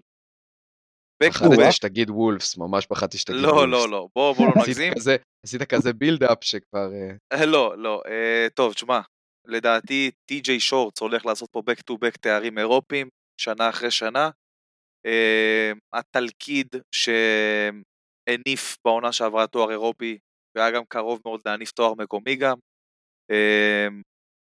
לא יודע, אני חושב שפריז הולכת העונה לזכות ביורו-קאפ, ובעונה הבאה זאת אומרת, לא, לא הבאה, זאת שאחריה, אה, גם כנראה הולכת להופיע ביורוליג. שאלה אם אה, איסלו והשחקנים שלו יופיעו בפריז או בקבוצה אחרת, במקרה כזה. זה באמת מעניין, אבל אה, כן, אחרי הכל, אני חושב שאני אני הולך על פריז. אני מקווה שאתם יושבים. הזוכה שלי, פועל תל אביב. הפועל תל אביב, אני אגיד לכם גם למה. עזוב, מישהו היה חייב להגיד הפועל תל אביב. אני, לא, אני דווקא, באמת אני מאוד מאוד משתדל להימנע מ... אתם יודעים, בכל זאת, בואו, אנחנו פודקאסט של uh, קבוצות ישראליות באירופה, אבל כן. מאוד השתדלתי פה ממס, להימנע ממשוא פנים. Uh, אני חושב באמת שהפועל תל אביב, קודם כל אני דירקתי אותם שלישית במד כוח שלי לפחות, בכל המפעל. אה, אני חושב ששוב, הם אולי לא השתדרגו מהעונה האחרונה, אבל כן ההמשכיות די תעזור להם לשמור על הרמה, ודווקא בסוף זה יכול לבוא יותר לידי ביטוי, ואני חושב שהאולם הביתי של הפועל תל אביב, הוא אולם שבעונה האחרונה היא הפסידה בו באירופה רק פעם אחת, זה אולם שיהיה מאוד קשה, ואם הם יצליחו באמת לסיים גבוה בבית, נגיד מקום ראשון או שני, מאוד יהיה קשה גם לקחת אותם, אה, בטח אם זה יגיע אחרי זה לשלב של אה, סדרה. כלומר, בסוף אני חושב שהפועל תל אביב, אפילו אחרי זה, אם תפגוש את בדלונה או גרן קנריה, תצליח לעשות את זה. אז זאת הזוכה שלי, זה ההימור אה, הפרוע שלי כרגע. אני חושב, אני חושב שיש משהו אחד משותף בין כל שלושת הקבוצות שאמרנו, והדבר המשותף הזה הוא שאם אחת מהן תזכה, אף אחד לא, לא, לא באמת יופתע. נכון, הדבר המשותף אגב שכולם מבית A, כלומר זה גם אה, כן. משותף לכל שלוש הזוכות. כנראה שהזוכה תהיה משם. כן, אז זהו, סיימנו את החלק אה, של היורוקאפ לעונה הנוכחית. אתן לכם ככה לקראת אה, סיום, זה פרויקט מיוחד שעשינו, חמש הקבוצות הישראליות הכי טובות ששיחקו ביורוקאפ, דירוג משולב של שלושתנו. אז מי היו חמש הקבוצות הכי טובות ששיחקו ביורוקאפ? אז אנחנו הולכים אל המקום החמישי, הפועל ירושלים, עונת 2013-2014, סך הכל 20 משחקים, 12 ניצחונות, 8 הפסדים, נעצרו ברבע הגמר מול ניז'ני נובוגרוד. הקבוצה, אם אתם זוכרים, של אה, ברד גרינברג, הקבוצה השמחה הזאת שקולעת 100 וחוטפת 90, עם אה, פרחוסקי, אה, יותם, כן. ברייסי, ליאור, כל החבר'ה, דברו איתי קצת על הקבוצה הזאת. קבוצה טובה, שאתה יודע, לפחות בזירת הליגה לא הגיעה לאן שציפו ממנה, אבל אה, חד משמעית שווה את הטופ 5. אם אני לא טועה זו העונה הראשונה של אורי אלון? כן. כן. זהו, אז אה, זו עונה שבה הגיעו ליאור ויותם, המון המון אה, ציפיות. בסך הכל נתנה עונה אירופית טובה מאוד, זה קצת התפספס מול מכבי חיפה בליגה, אבל היא קבוצה ש... שהנה, אנחנו עשר שנים מאז וזוכרים היטב. כן, עם רונלד דופרי האגדי. רונלד דופרי, אגב העונה האחרונה של אולם מלכה די מיתולוגיה יש לומר.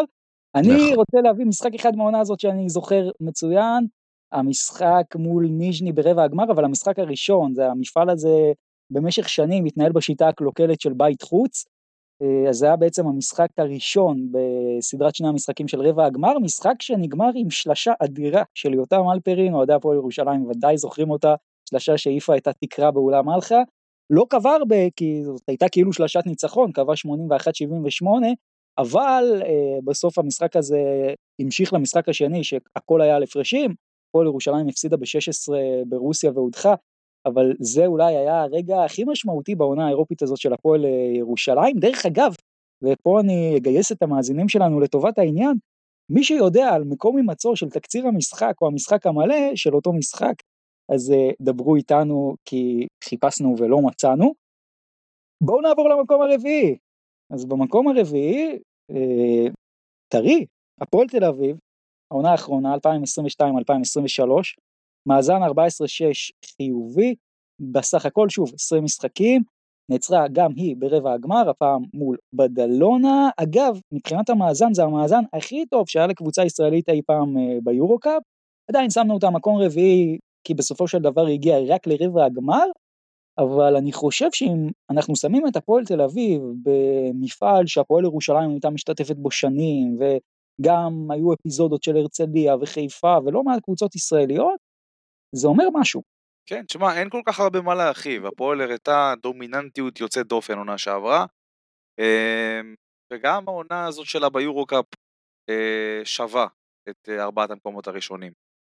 זהו, זה שתי, אה, שתי המעמדות ששמנו גם במקום הרביעי וגם במקום החמישי, אני חושב ששמנו אה, חשיבות, אה, שמנו יותר משקל על עניין הדרך ופחות על התוצאה, אז התוצאה לא הייתה מדהימה, אבל אלה שתי קבוצות ששיחקו כדורסל מאוד מאוד טוב.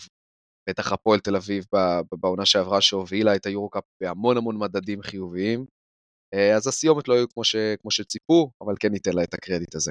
כשאני חושב על זה אגב, אופק, אפשר לומר גם שהם שיחקו כדורסל דומה, לא? יש בזה משהו, יש בזה משהו, כדורסל מאוד אמריקאי, אה, משחק ריצה, score מאוד גבוה, אה, יש, יש, יש אה, דמיון בין השתיים. טוב, מקום שלישי, המאמן מאמן גם בעונה הקרובה ביורו קאפ, אנחנו מדברים על הפועל ירושלים 2016-2017, עונה שרבים מאוהדי הפועל ירושלים גם מסמנים כעונה הטובה ביותר בתולדות המועדון, מאזן של הפועל ירושלים בעונה הזאת ביורו קאפ הוא 13 ניצחונות 6 הפסדים, נעצרת בסדרת חצי הגמר מול ולנסיה, מפסידה במשחק הראשון והשלישי, מנצחת במשחק השני, עונה שהרגיש הפועל ירושלים בדרך ליורוליג. חד משמעית הרגיש בדרך ליורוליג, אה, אבל אתה יודע, הגיע דובי דובליאביץ' והרס את החגיגות מה שנקרא, אה, אבל בהחלט אחת מהעונות הכי טובות של הפועל ירושלים באירופה, אני מאמין שכולם יסכימו איתי על זה.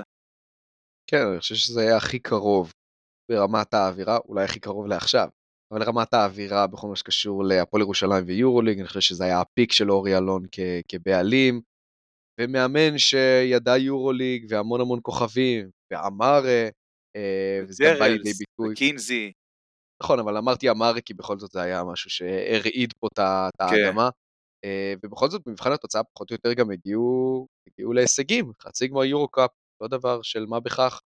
אה, עונה, עונה היסטורית, כן, חד משמעית, אה, עונה שאני זוכר אותה גם כעונת מספרי הצופים, כי הפועל ירושלים מאוד היה לה חשוב באותה עונה גם לשדר ליורוליג שהיא מביאה הרבה קהל, והיא גם מביאה הרבה מאוד קהל. אני רוצה לדבר על כמה נקודות ציון בעונה הזאת של הפועל ירושלים, שבאמת הייתה עונה חלומית.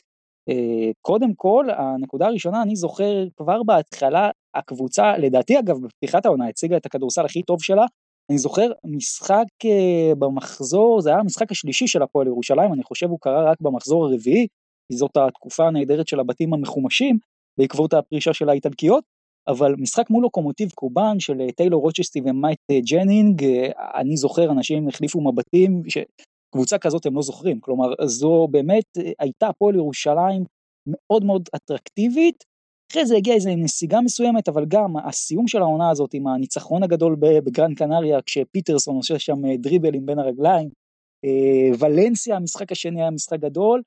אה, לדעתי העונה הזאת נגמרה בפספוס, כי אני חושב שהפועל ירושלים בעונה הזאת באמת גם הייתה יכולה לזכות ביורו קאפ, ואם היא הייתה זוכה, מי יודע, אולי היינו היום מדברים עליה כעל קבוצת יורוליג, אבל uh, בסופו של דבר זו גם הסיבה שהפועל ירושלים של אותה עונה מגיעה רק למקום השלישי ולא למקום הראשון. ובמקום השני, גם הפועל ירושלים, uh, עונת uh, תקרת הזכוכית של ארז אדלשטיין, שבליגת העל הגיע לגמר ונעצר, הגמר הגביע ונעצר מול מכבי של השושלת, וביורו-קאפ עשה עשרה ניצחונות, שישה הפסדים, נעצר מול דינמו מוסקבה מיתולוגית של איבקוביץ', אה, עבר ברבע גמר את אה, רומא, גם עונה מאוד מאוד אה, מעניינת, אם אתם זוכרים, עם מייסון וג'נקינס, זה במקום השני. ראוי לחלוטין למקום השני, זאת עונה ש... תשמע, אם, אם לא האימתניות של מכבי תל אביב של השנים האלה, יכול להיות מאוד שהפועל ירושלים הייתה לוקחת דאבל בארץ. באירופה באמת עונה אדירה, אה, הייתה טובה לאורך כל העונה, אה, ובאמת המקום השני ראוי לה. חבר'ה, תשימו את הפועל ירושלים של 2005-2006, כמעט בכל עונה בליגת העל, זו קבוצה שלוקחת אליפות. זו הייתה משמעית. קבוצה מדהימה, מדהימה של ארז אדלשטיין. אני גם זוכר שם את אה, לוטומטיקה רומא של אה, בודי רוגה והכוכב האדום, היו ימי שלישי מאוד אה, יפים. יש גם את הסיפור של השחקנים ששוחררו מהמעצר, אה, כדי לבוא ובסוף אה, לנצח את אה, רומא, גם סיפור ככה שאוהדי הפועל ירושלים מכירים. אז זה במקום השני. המקום הראשון אני חושב די טריוויאלי, זה בעצם העונה של הזכייה של הפועל ירושלים, אז זה גם עוד היה יולב קאפ, זכייה, משחק מול ריאל מדריד, מאזן אגב 10-7 חיובי, כלומר העונה לא התפתחה כאיזו עונה גדולה, אבל בסוף הפועל ירושלים הגיע בגדול, דורון שפר, מקארתי, הוואג'ובי, בסופו של דבר זה המקום הראשון די טריוויאלי. כן, בהחלט, תראה, היה קלאסי שנלך על הקבוצה שזכתה. אמ, כן. אה, זהו, סך הכל המפעל הזה עבר המון שינויים. אנחנו זוכרים אותו כיולב קאפ, כיורו קאפ, כמפעל עם נושרות מהיורו ליג, היו פה טוויסטים אה, מאוד מעניינים. היום אולי הוא יגיע לאיזה נקודה ככה באירופה המפוצלת שהוא קצת מוצא את המקום שלו, אבל זה היה פרק ההכנה שלנו לעונת היורו-קאפ הקרובה. תנו לי כל אחד מכם משפט סיכום. אה, יאללה, כבר אי אפשר לחכות שתתחיל העונה. אה, בא לי לראות כבר את הפועל תל אביב, איך היא מתמודדת אה, במפעל הזה שנה שנייה ברציפות, ויאללה כבר שיתחיל. יכול להיות שזה אחת השנים האחרונות של היורו-קאפ במסגרתו הנוכחית, כי אנחנו יודעים מה מתכננים ביורו-ליג, ויכול להיות שזה איזה מין שירת ברבור, last dance, איך שלא תרצו לקרוא, לקרוא לזה של המפעל הזה. זה כיף שיש לך קונטנדרית מישראל, אה, ושהמפעל הרבה יותר תחרותי משנה שעברה, ושהקבוצות כן התחזקו, הרבה הרבה טוב לפנינו. הרבה טוב לפנינו, זה בדיוק המשפט המתאים, זה גם המשפט שאני אחתום איתו פה את העסק, אז כרגיל, נהניתי מאוד אה, איתכם, יועד אופק בחברתכם, אנחנו עוד אה, נהיה פה בהמשך כבר עם תחילת העונה, אה, יש לנו גם פה את גביע ווינר ונס ציונה עוד מעט משתתפת באירופה ואני כבר מרגיש את העונה מתחילה אז הולך להיות לנו פרק מאוד מעניין בפרק הבא, תחכו ותמתינו ויהיה מרתק. בהחלט מרתק, שיהיה לכולם סוף שבוע נעים, אנחנו לפני שבת, גם שבת שלום, ולאחר מכן צום קל למי שצם. וגמר חתימה, חתימה טובה, ביי ביי חברים.